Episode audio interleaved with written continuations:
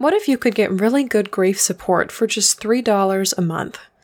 If you're navigating life after loss but are a little tight in the money department, consider becoming a patron of Coming Back on Patreon.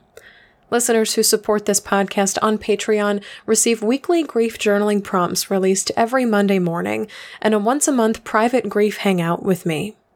If you're looking for an easy, inexpensive way to stay in touch with your grief, become a patron now at patreon.com slash Shelby. Your monthly pledge helps me keep this podcast on the air and allows me to produce online courses, books, and very special grief experiences for grievers just like you. Get started now at patreon.com slash Shelby.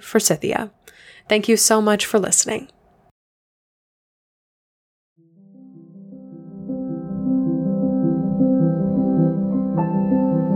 Hi there, and welcome to Coming Back, a podcast about coming back to life after death, divorce, diagnosis, and more. Today, I'm speaking with author and home cook Janet Rich Elsbach about her book Extra Helping, which is a beautiful deep dive into caring for others through food. We'll talk about why food politics have no place in the meal train, how to slow down and be more present as a caregiver, and how to shift from a place of resistance to a place of receiving.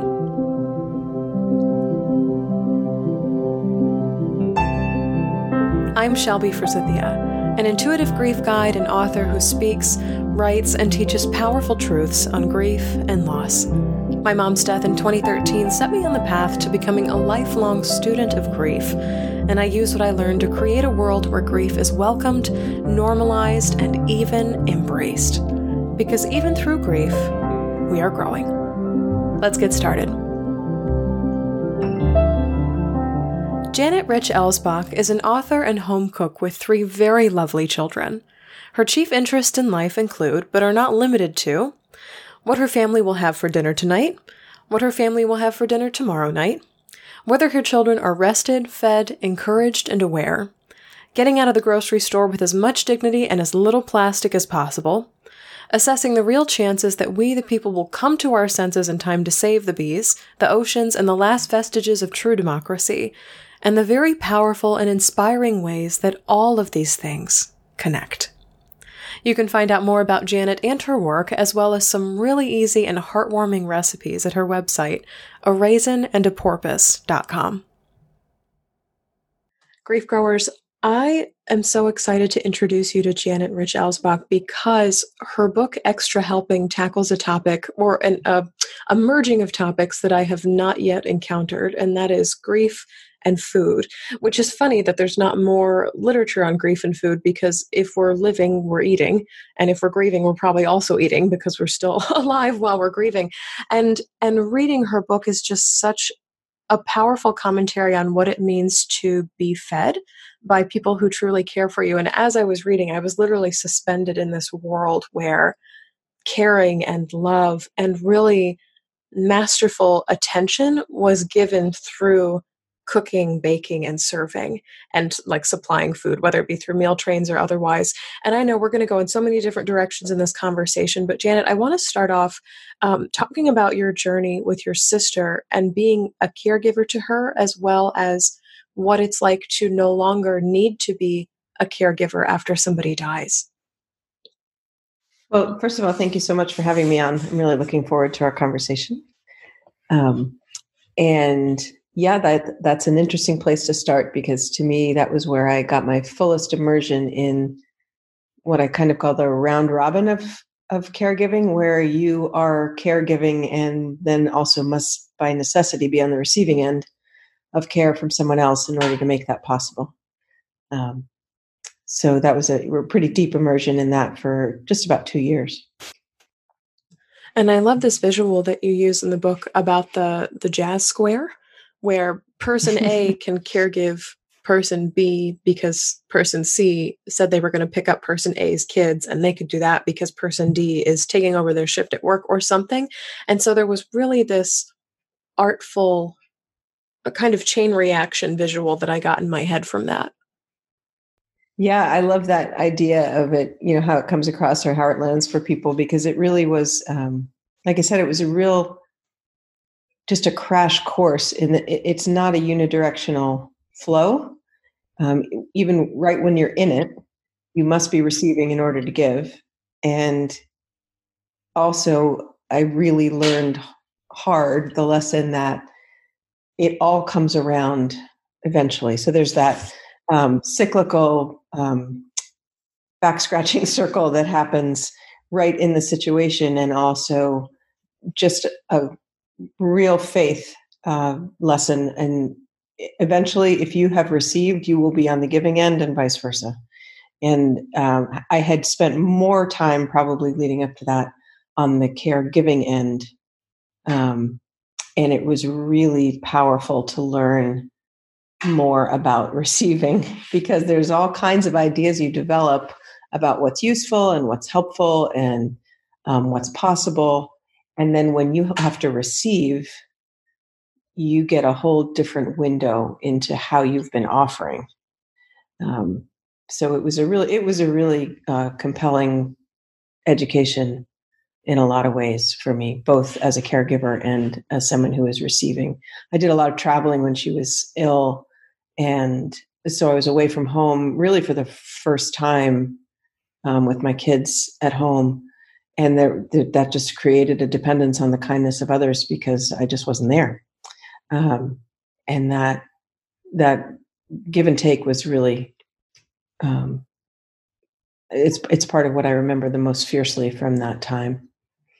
I think there's a lot of hmm, the phrase that's coming to me right now is resistance to receiving because there's oh, a narrative yeah. of if I'm receiving, I must be weak or incapable or not strong right now or if I'm receiving right now, I'm going to be receiving forever. Like I will be in this state of of weakness, inability, et cetera, et cetera, in perpetuity. And what if what if yeah, and what if people and knew? What if people, what if people knew I had to receive right now? So I wonder if you can give us like a little um like receiving 101 like can take us to school a little bit on how to sh- like gear shift i get like visual of, of shifting in a car of from a giving role constantly output to sitting back sitting down and being served and yeah. cared for by others well i think there were two factors that really um, came clear for me. One is um, if you can, if you're struggling to receive, a good uh, kind of sense memory to call up is the total satisfaction in every way that you have felt offering what was necessary to someone who is in need. Just when you get it right, when you do the thing that really shifts the balance for somebody else, it's it's there's a level of satisfaction at least for me like oh you know that was great when you're receiving you're offering that to somebody else. So it helps me get out of the headspace of i'm burdening this person or i'm putting them out in some way or you know they're asking them to do something that doesn't you know that's uncomfortable for them.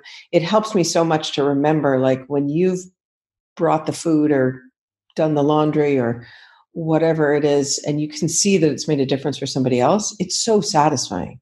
So you're really offering the other person um, something really valuable when you let them step up for you and that's been really that's that's one that i've learned over and over and over again and each time it lands a little better for me is that it's really there's it's not just a like a quid pro quo karmic balance i'm helping now and someday i'll be helped or i'm being helped now and someday i'll help which is also mm. a factor but there's a real exchange like a real human something so valuable is exchanged when you let somebody help.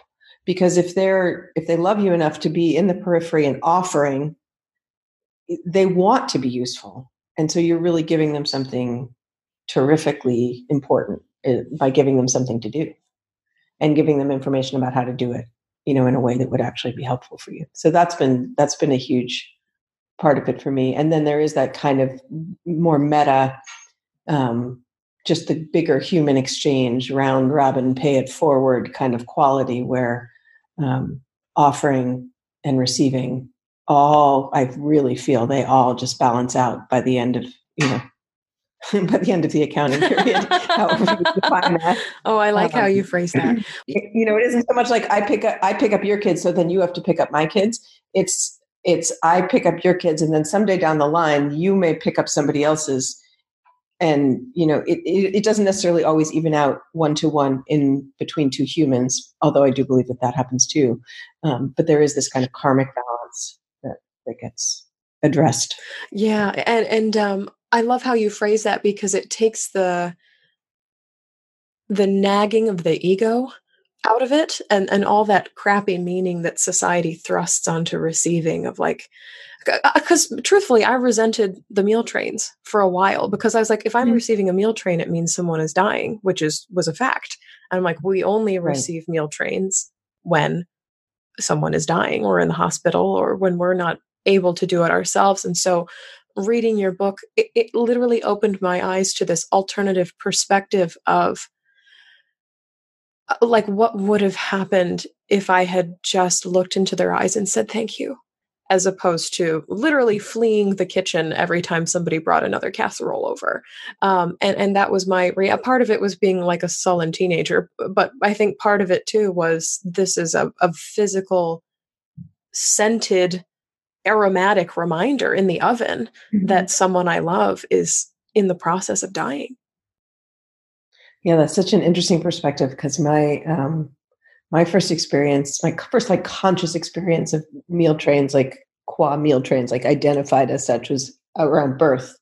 Um, so I have a much different like original origin story for that oh, in sure. my life. Yeah, it's interesting to get that kind of balancing perspective, and and I it highlights to me too like I try to focus on um, that idea of like how you show up for others being so informed by being shown up for and that you know picture of you as kind of a sullen teenager and just resenting that this was needed not because maybe you were helpless but because it meant this terrible event was taking place. It was like a reminder of that. Usually shouldn't mean don't show up for those people. And I hope would more mean show up and allow it to just be however it is. Like somebody may be, you know, resentful of it. Um, and I don't mean this as like permission to to sort of bulldoze over people's mood because I think it's really important to be responsive to that.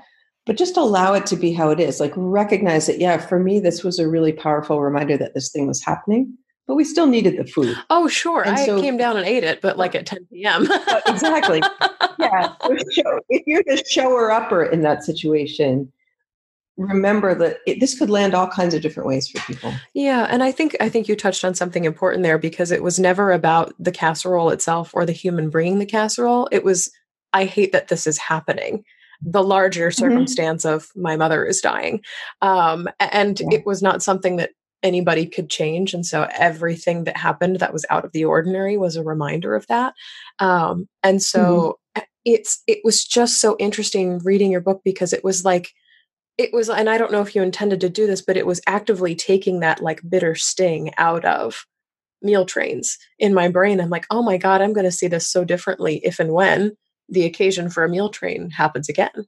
Um, and, and i just thought that was so incredibly powerful and i, I kind of want to shift to your chapter on food for solace um, because you've got a couple of really wise things in here. And it, it's such a so grief growers if you haven't read this book it's called extra helping and it's a combination cookbook but also musings on why we need food from others or receiving food from others giving food from others uh, for different occasions. And so there's ones for solace, there's ones for illness, there's ones for birth, there's ones for celebration, there's ones for large groups, which I thought was really neat. I didn't even think of that, but that was probably my favorite chapter. Um, but uh, there's this beautiful, like stuff I just never would have thought of that way that you included in your book, down to when you were talking about food for solace.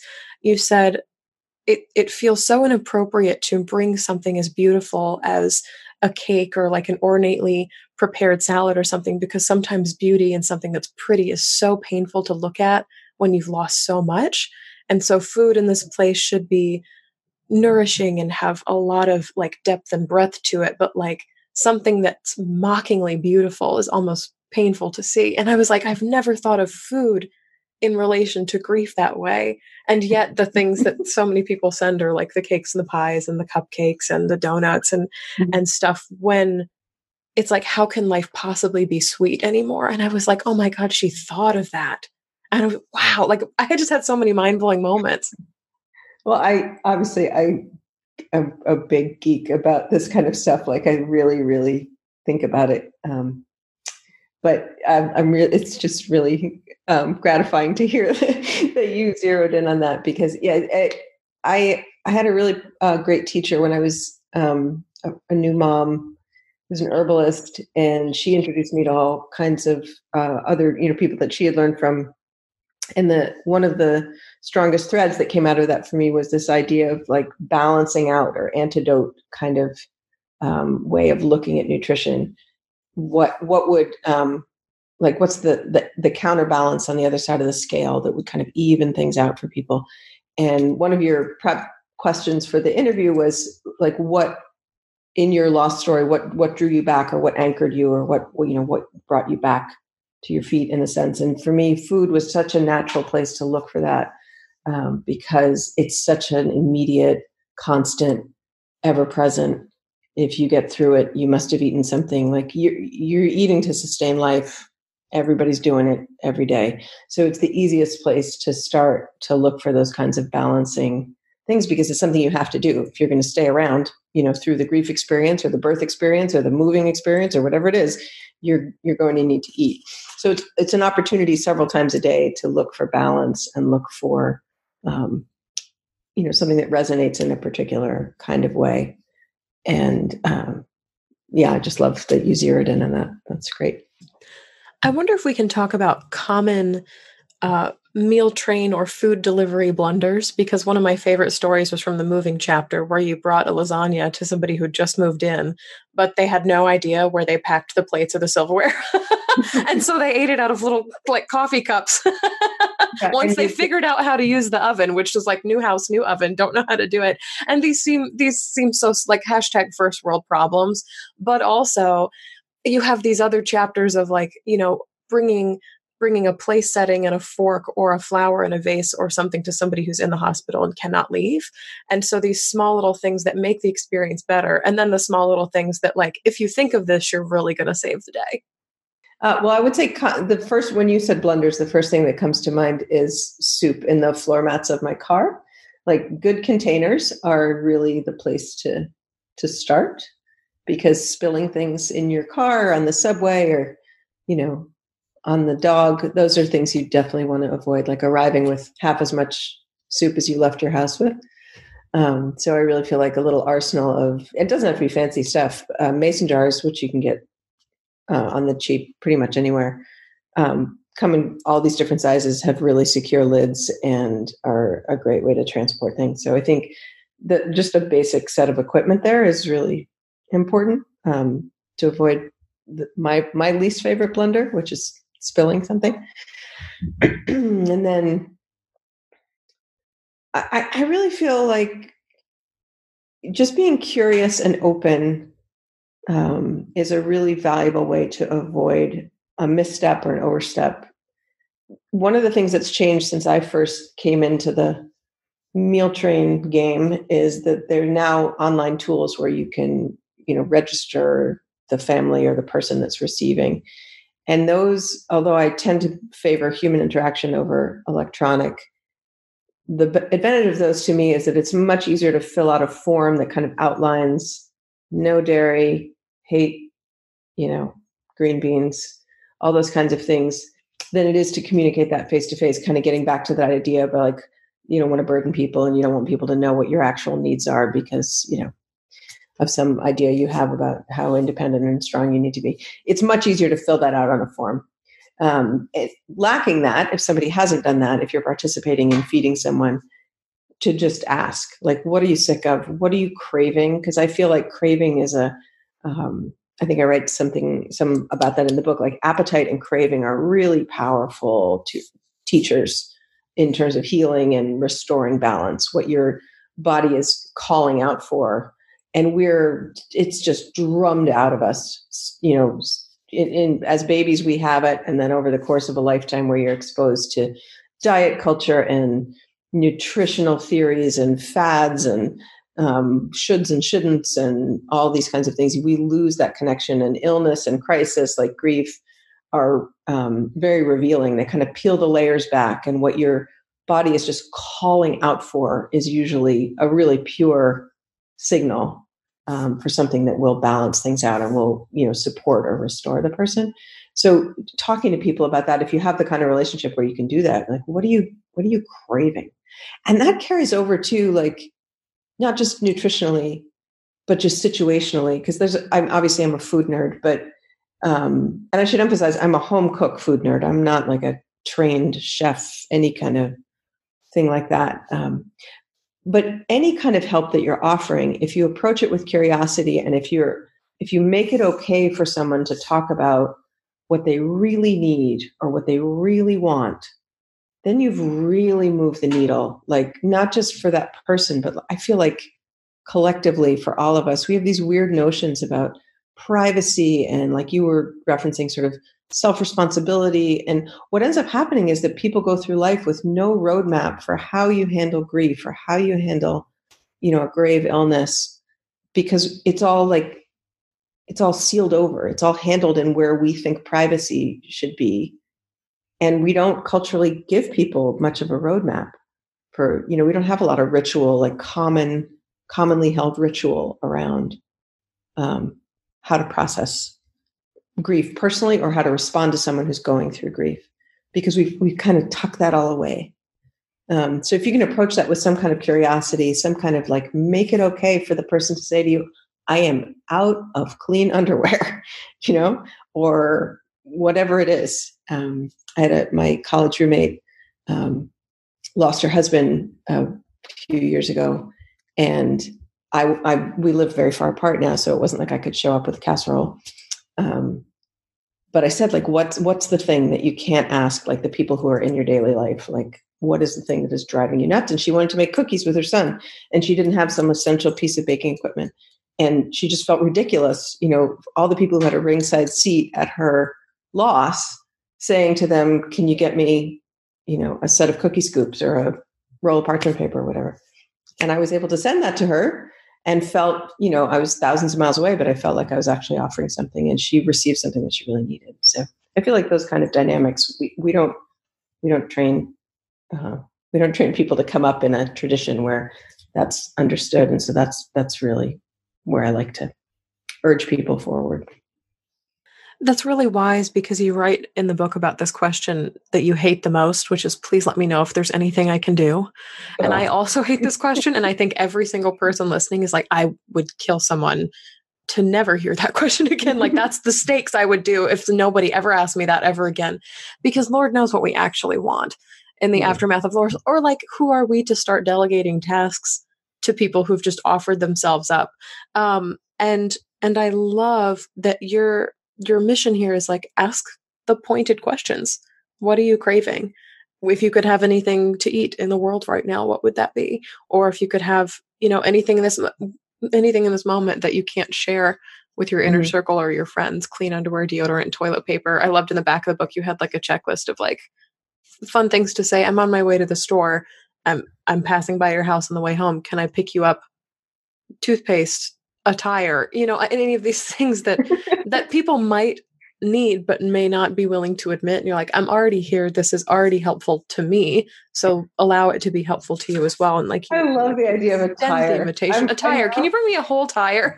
my, my life goal is now to have someone say, "Yes, can you bring me an R17, whatever." Like, I, tire.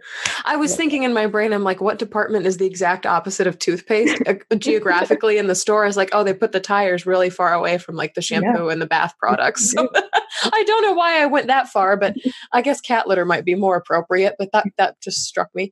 Um, yes, and I, I kind of want to um, shift conversation into being ill or unwell or grieving and there's a lot of conversation especially as you mentioned uh, diet culture of like food as a healing cure and so mm-hmm. there's a lot of room for what i lovingly and dreadfully like to call food politics to mm-hmm. show up in the basket that gets brought to the table of like, you told me you're craving this, but I think you should really mm. have this mm. to, to help you with chemo, to cure your cancer, to help you with your heart arrhythmia, to help you sleep at night, like whatever it is. And so people are putting all kinds of weird ingredients and vegetables and herbs and stuff in your food. And you're like, I just really want like Italian wedding soup with meatballs in it. Like that's what I really want. Um, and I, I underline this uh, line on page four. People are helped by what they perceive as helpful. And I literally doodled next to it. This is not the place for food politics. This is a small gesture of exactly what they want. Yeah. Yeah, that's, I really feel pretty strongly about that. And I used to work as a counselor for new moms.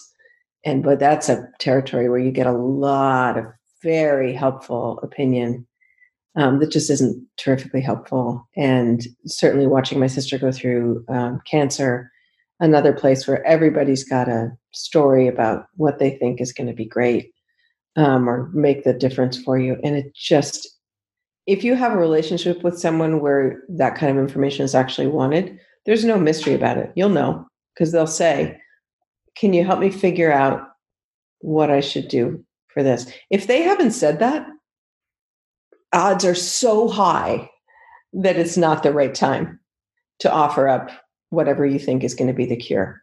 Just find out what they want and give them what they want. Um, because it's just it's just not that it, it'll if if it's the time you'll know because it'll be really clear. Yeah, yeah, and just this sense of you wrote in the chapter about illness. If you're feeding a patient, feed that patient as opposed to somebody else that you knew who went through chemo or somebody else that you knew uh, who had kids and craved XYZ. Um, I wonder if you can speak a little bit to how food, and this is a leading question, but how food has the power to give us our humanity back. Because I think, especially with, you know, the emergence of fast food or I eat most of my meals standing up, uh, and a lot of other like I'm just constantly rushing somewhere. Um, mm-hmm. The the prospect of eating food in a in a place where I really feel like I need it, as opposed to food as an obligation that I need to consume in order to stay alive. Um, just these small touches that can give us our humanity back when we feel like we're not at our best, or maybe we're in a place where we're feeling inhuman like when we're grieving or when we're ill or when uh, we've just given birth to a tiny human and we're like, I'm not sure that I'm entirely human right now. Right. yeah. Well, if you think about those tiny humans, they come out pre programmed to slither up the belly and find the source. Like appetite is the first, the first impulse. So it's, it, you can, you know, you could get a whatever number of calories someone determines you need in order to stay alive and functional, you could get a little packet every day that had those in it and just squeeze it down the gullet and you would stay alive. But everything else about food, its smell, it's the way it, you know, the texture, the way it looks, where it came from. There's so many places in it that are so both evocative of like things that have happened to you before, you know, where you ate it before, who first made it for you, um, any kind of sense memory like that, and also an opportunity for connection. Like one of my favorite meditations is, you know, when I'm feeling sort of put upon by making food just for myself or my family, or to kind of stop and connect to where it came from. You know, somebody grew it, somebody picked it, somebody put it in a box, like it's a it's a really natural place to find connection to the earth, to other people, to the cultures that you know that particular food comes from. Um, it's and it's it comes up several times a day. You know, it it you you have endless, pretty much endless opportunity to make those kinds of connections. Um, so I think that's that's part of the the value there is that like we're animals, so we're programmed in a certain kind of way. We're to respond to smell and flavor and um, you know, the, the right color berry, and um, tapping into that is um, is really restorative. Um, and now I've talked for a full minute, and I don't remember what your question was. The question was about how food has the power to give us our humanity back, but that's okay. funny because as you were talking, I got this visual of like roots going back down into the ground because yeah. I think a lot of the source of inhuman feeling is feeling disconnected. And so to reconnect with where food comes from, who made it, what part of the world it's from, the dirt it was grown in, the sunshine it saw, even like the planes, trains, and automobiles that got it to where we yeah. got it from, um, is almost like, okay, we're all doing this. We're all eating things around the world. And so it, it just feels so much more human of an experience. And the other thing, thank you for reminding me of the original question. Oh, sure. the other thing was that struck me at the time, um, what that you asked it was this idea uh, that we talked a little bit about of illness and grief and all those sort of major life events. That there's that feeling that you've kind of um, slipped into this alternate universe. You've you've left the regular world, and the rest of the world is going on without you, you know, paying its bills and catching buses and laughing at YouTube videos, and you're you're in this like behind this pane of glass watching this happen. Um, and the getting back to that idea of like the antidote or the counterbalance to eating standing up at the counter just to keep yourself going or to i'm caregiving for this person so i've got to call the doctor make the you know get the make sure the car's gassed up uh, do the laundry and oh, they need something to eat. So let me just put something on a tray and, and drop it off in the room while I go off to do this other thing. It can become this checklist item. I need to eat enough to keep going. I need to give that person enough calories to keep going. And in and it can be instead a real opportunity to connect. Like um, eating in community with other people is one of the first things that kind of falls by the wayside if you have a, a grave illness or you know you, you're eating off a tray in your bed or you're in the hospital or whatever and that idea of like when the times that i sat with my sister while she was eating even though there were a thousand things that need to be needed to be done um, and that i could have been doing those are some of my like favorite memories of the time that we spent together when she was um, when she was ill were the times that i just sat down with her. Like this isn't a checklist item. This is an actual opportunity to connect um, so that I think that if you can root yourself a little bit in that idea, even though caregiving is so, it's you know it's turns your life upside down and shakes it by the cuffs. Um, anytime that you can, even if it's just for yourself, even if it's just um, instead of standing at the counter and shoveling this thing down, what could I do to make this like actually pleasant and restorative for myself? Like I could sit down, I could put it on a plate, I could just, excuse me, think for a moment. I could just think for a moment about where it came from or, you know, something like that. So that's, that to me, that's another way that it connects to restoring humanity. I love that. And that was one of my, oh, I have so many favorite parts in your book, but that was one of my favorite parts in your book too, is where you were talking about there's so much reclaiming of humanity when we eat with somebody who cannot leave the bed mm-hmm. because there's such um, a community experience in, you know, either feeding someone if they cannot feed themselves, or if they can feed themselves, asking questions or sharing stories, or can you pass the salt shaker, or kind of whatever it is, even if it's for like 15 minutes, even if the meal is a smoothie. Like there's, there's just, there's a presence there that's absent when a nurse comes in, drops a tray, and leaves to mm-hmm. visit her next patient. And like, this is not a gripe on nurses. They have schedules just like we do. But I imagine there's such a feeling of inhumanness or loneliness or isolation that comes from not being able to do something as human as eating in the presence of other humans. Yeah, and that sense of isolation. I mean, more than anything, obviously, I wrote a book with recipes in it, so it was oriented around food, but it's really that idea of isolation that I'm hoping to balance out or address. Giving people a place to start. Um, for me, food is the simplest. You know, food's my love language, so that's the easiest place to start. But it can be just about anything. Um, just a place to begin knitting those little connections back up again, because all of these experiences can be isolating and can have that feeling of like I'm the only one who's ever gone through this, or nobody else could possibly understand. Um, so it's great to have ways to reestablish um, community, basically. Yes. And I underlined this phrase in the front of your book that said, uh, the notion of care. And I was like, oh, this is what this book is about. like, yeah, it's full of recipes. And like, holy crap, some of them are less than four steps, which is right up my alley. I'm like, if it's more than four, I can't handle it. But everything else, I'm like underlining and dog earing pages and and um, and things like that. But there was this phrase of the notion of care. And I was like, this is what this book is about.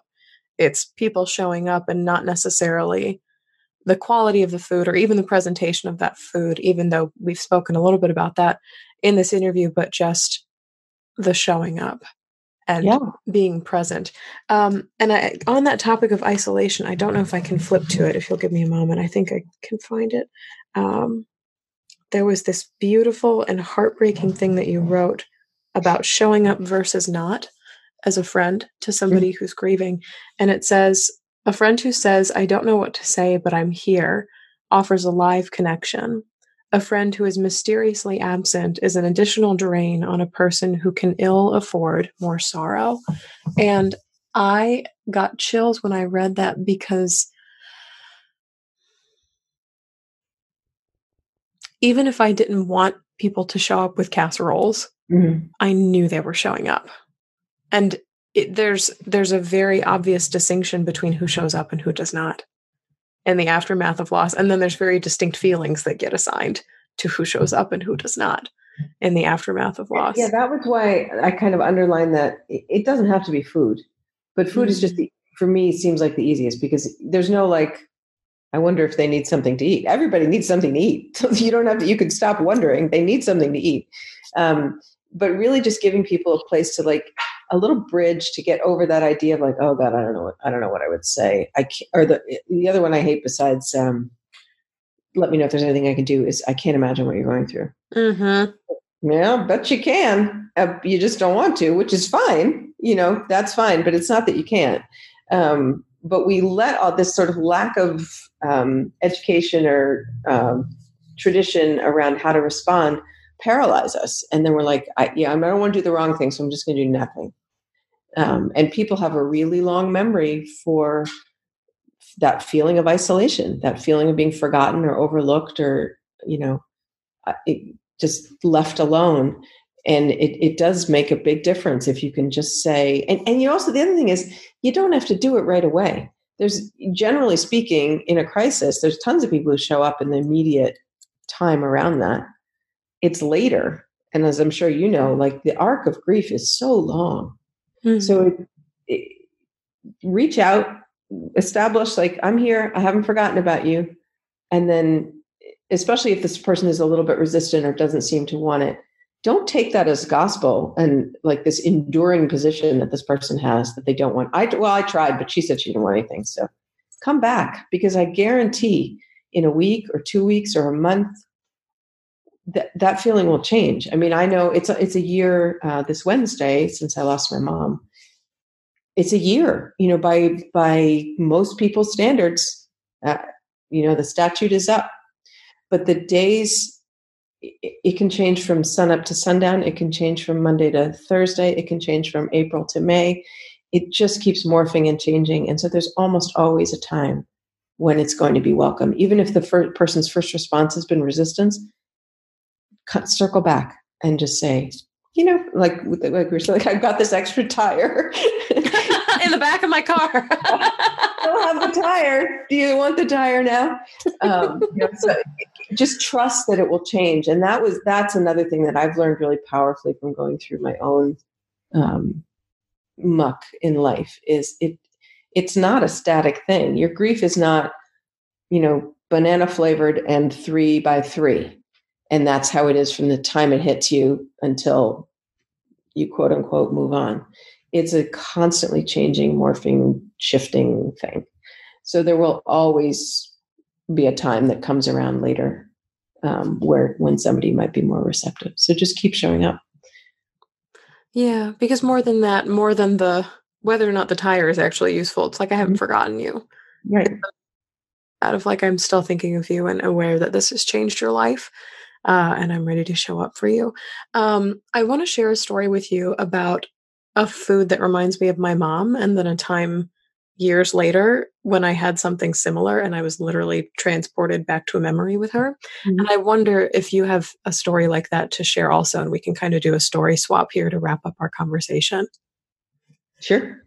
Um, so I my mom, her favorite food in the world was angel food cake. With fresh strawberries and whipped cream. Oh. And in the summers, I mean, we'd make it out of a box. It wasn't like a, I don't think any of us knew how to make meringue or, or whip egg whites or anything like I don't even know if you whip egg whites um, or whisk them or something. But yeah. we always made the kind in the box. And our family were not big drinkers growing up, but there was always a wine bottle in the kitchen to turn the pan upside down on mm-hmm. uh, as it cooled. So you get that, you know, the springform pan on there. And um, I remember for many, many years, always in the summers when the strawberries would start to come out, my mom would make angel food cake probably twice a month for three or four months. And so we'd always have it in the house and she'd sit on the back porch and eat it um, on little plates, on big plates, uh, you know, on napkins and stuff until it was gone. And then we'd make it again. And um, after she died, I don't think I had angel food cake again. And it didn't really register with me. It was kind of one of those foods that I didn't notice vanished with her death. Mm-hmm. And then a couple years later, probably four or five years later, I was on a trip in Seattle and the dessert menu had uh, a meringue kind of strawberry dessert on it and i'm normally like the world's biggest chocoholic and I, all i want to eat is like the giant fudge volcano thing that explodes when it comes to the table. Mm-hmm. and um, for some reason that night I, I picked the meringue and as soon as i like broke into that little crust on the outside i put it into my mouth and the person that i was with immediately saw my face change and they were like whoa what was that? And i was like they literally just brought my mom to the table Mm-hmm. And it was the coolest. I get chills telling the story now, but it was the coolest thing. And I we went back like two days later and did the same thing. We got the same exact meal over again because I was like, I want to have that experience one more time because it was a memory unlocked by food that I forgot I lost because I literally closed my eyes and I was sitting on the back porch with my mother again. And we were eating box angel food cake in the middle of the summer. And um, oh my word. And for anyone who doesn't believe in the power of food. I'm like, oh, I think you just haven't had a memory unlocking experience with food. treasure that is. That is such a beautiful story. I'm I'm laughing. It's not a food memory, but um, one of my mom's uh, just rituals of self care was she used to take a bubble bath at the end of the workday, mm. and always use this particular kind of bubble bath. And again, I had completely, I mean, I obviously remember that she was very committed to the bath, but I kind of had forgotten about this particular bath product. And after she died, my sister, my, my surviving sister, bought us each a bottle of this bubble bath that my mother used to use. And she sent me a bottle of it. And she said, I don't know if I believed in sense memory before, but Vitabath made me a believer. took the cap off of that and it was like whoosh, just decades back, boom, right back there. And we would all like sit by the side of the bath and like talk to her and stuff. Like, so it was just like this really complex, nuanced memory. But that's what it's kind of what we were talking about before that smell and flavor and all those things are so powerful. They have, they're so much stronger than cognition and, you know, all our ideas about stuff. It just boom, sucks you right back to that moment which is why I think you know that's where so, so, much of the value lays in those. My mom, I live in in uh, uh, rural Western Massachusetts, so um, we used to walk in the woods a lot. I still walk in the woods a lot, and she in the wintertime she would bring an orange, and we would peel. The, this was before you could get you know sumo tangerines and clementines, whatever. It was just an orange, just a dopey navel orange. But she always brought an orange when we went hiking, and um, in especially in the winter. So that feeling of like tearing into the rind and the you know those oils those smells that come up mm-hmm. when you do that mm-hmm. and then just feeling that um, the, the sort of cool tart sweet juicy orange in your mouth as you're surrounded by the snow and the trees and everything like that i still love to to do that um, even if i'm by, you know walking by myself in the woods i love having an orange in my pocket yeah, yeah. literally just handling it that hands on and then the oils come out of the top and yeah oh my gosh Wow. Yeah.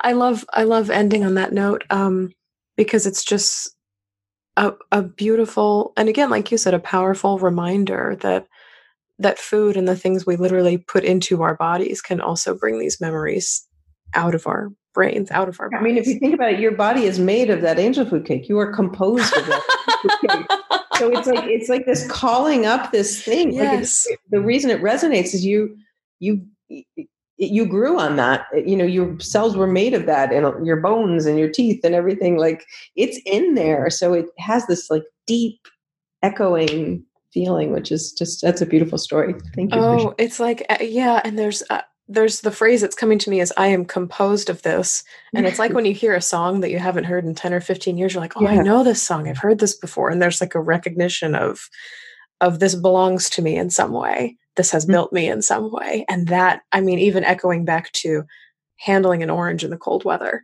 mm-hmm. and breaking into that that peel in the cold weather is yeah because i smelled that as soon as you started talking about it i said i know what cold smells like i live in chicago i mm-hmm. also know what orange smells like and to put them together it's just like so sharp and bright and almost like crystal and i was like oh i know exactly what that smells like yeah. um oh my gosh that's so gorgeous janet thank you so much for joining us on coming back and before we sign off please let people know where they can find you and where they can read your book extra helping as well as if there's any uh, recipes or things you have available online Sure. Um, so recipes and other content are always available on my website, which is a raisin and a porpoise.com.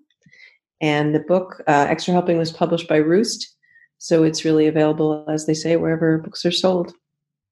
And it's so cool, Grief Growers. It has these neat little paper cut illustrations all over the inside. Oh, um, so I just loved it. Was yeah. such a fun book to read, both for the writing and for the the illustrations. And I told somebody today, right before we jumped on the mic, I said, "What's funny is it's not a traditional book and that there's not pictures of every dish, but mm-hmm. because of the way she describes them, there don't need to be. Yeah, I didn't want people to be too wedded to like some picture of how things needed to come out. And Anna Brones, who did the illustrations, did such a beautiful job um, of really creating this kind of homey, comfortable, um, uh, just environment for the, the recipes to live in. So I really it was a great partnership. Yes, yes. So, Janet, thank you so much for coming on, coming back, and sharing your uh, experience with grief and food and caregiving and memories with us. Well, thank you so much for having me, and I really appreciate that you're creating this space for people to really think deeply about it. I think it's so valuable and so rare. So, thank you. So that's all for this episode of Coming Back. Thank you so much to Janet Reich Elsbach for coming on to talk about the connection between grief, food, and the beautiful notion of care. I absolutely loved reading Extra Helping, and Grief Growers, I hope you'll pick up a copy for your kitchens too. You can find Extra Helping as well as a bunch of other recipes and thoughts on care at Janet's site called a raisinandaporpoise.com. And of course, you can find that link in the show notes. If you'd like to get online grief support for just $3 a month, pledge to support this podcast on Patreon at patreon.com slash Shelby You'll instantly unlock access to weekly grief journaling prompts and monthly live grief support calls with me. Just a heads up that our next call is happening Monday, February 17th at 7 p.m. Central Time. If you liked what you heard today, subscribe to Coming Back on Apple Podcasts, Spotify, Google Podcasts, and please tell a friend about Coming Back.